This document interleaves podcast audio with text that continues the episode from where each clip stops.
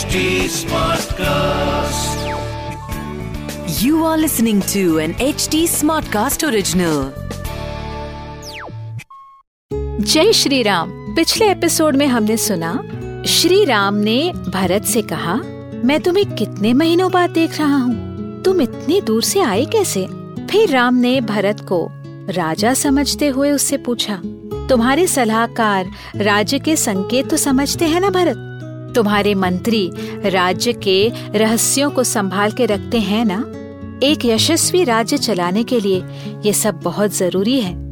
राम भरत को ट्रस्ट और लॉयल्टी कैसे बिल्ड करते हैं, ये सिखा रहे थे। नमस्कार, मैं हूँ कविता पौडवाल। और रामायण आज के लिए के इस पॉडकास्ट में मैं आपका स्वागत करती हूँ। इस पॉडकास्ट में मैं आपको मूल वाल्मीकि रामायण, यानी ओरिजिनल रामायण की कहानी तो सुनाऊँगी, पर हम साथ मिलकर ये भी समझेंगे कि आज के लाइफ में इस रामायण का क्या रेलेवेंस है।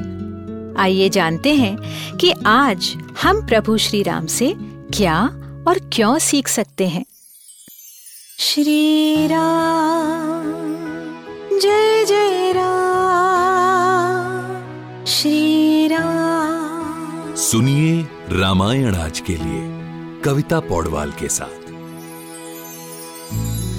आप ये न सोचे कि राम भरत को केवल उपदेश दिए जा रहे थे। एक तो वो बड़े थे इसलिए चाहते थे कि भरत एक अच्छा राजा बने और लोग उन्हें अच्छा राजा कहें। और आपने सुना कैसे ऋषि गुरुजन भी राजा को मिलने पर उनके राज्य के फंक्शनिंग के बारे में पूछताछ करते थे। That was a social norm Ram बोलते गए, जिन शत्रुओं को तुमने दंड दिया है या देश निकाला किया है, उन पर नज़र रखना। उन्हें कमज़ोर कभी मत समझना। ऐसे ब्राह्मणों को कभी बढ़ावा मत देना, जो केवल दिखावा करते हैं। ये धर्म के ग्रंथों के नाम पर लोगों को बहकाते हैं और डराते हैं। ये न राजा के होते हैं, न प्रजा के।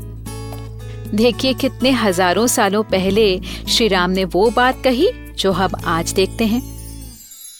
आगे राम ने कहा, अयोध्या को चारों तरफ़ से सुरक्षित रखना, समाज में त्योहार और उत्सवों द्वारा आनंद मनाए रखना, लोगों में अन्न और पानी की कमी कभी मत होने देना। समृद्ध राज्य केवल वर्षा के पानी पर निर्भर नहीं रहता। एक अच्छा राजा आवश्यक वस्तुएँ सभी के वाहन करने योग्य रखता है।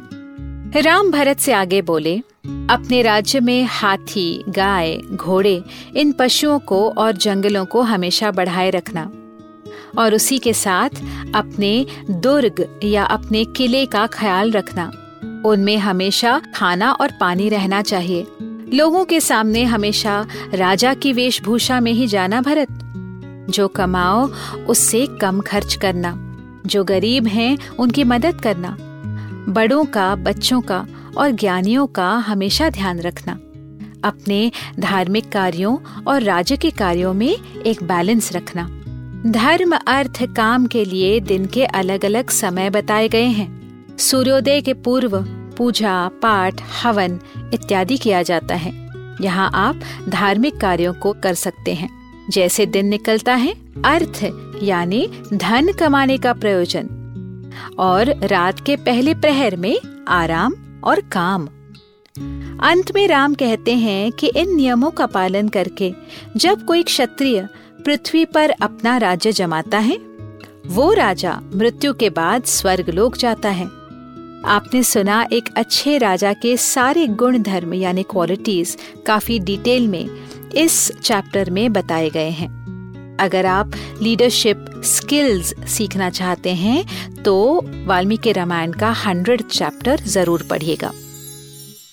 आगे की कहानी सुनने के लिए हमसे जुड़े रहिए रामायण आज के लिए के पॉडकास्ट में, जहाँ हम श्री वाल्मीकि रामायण जी के साथ सफ़र करते रहेंगे।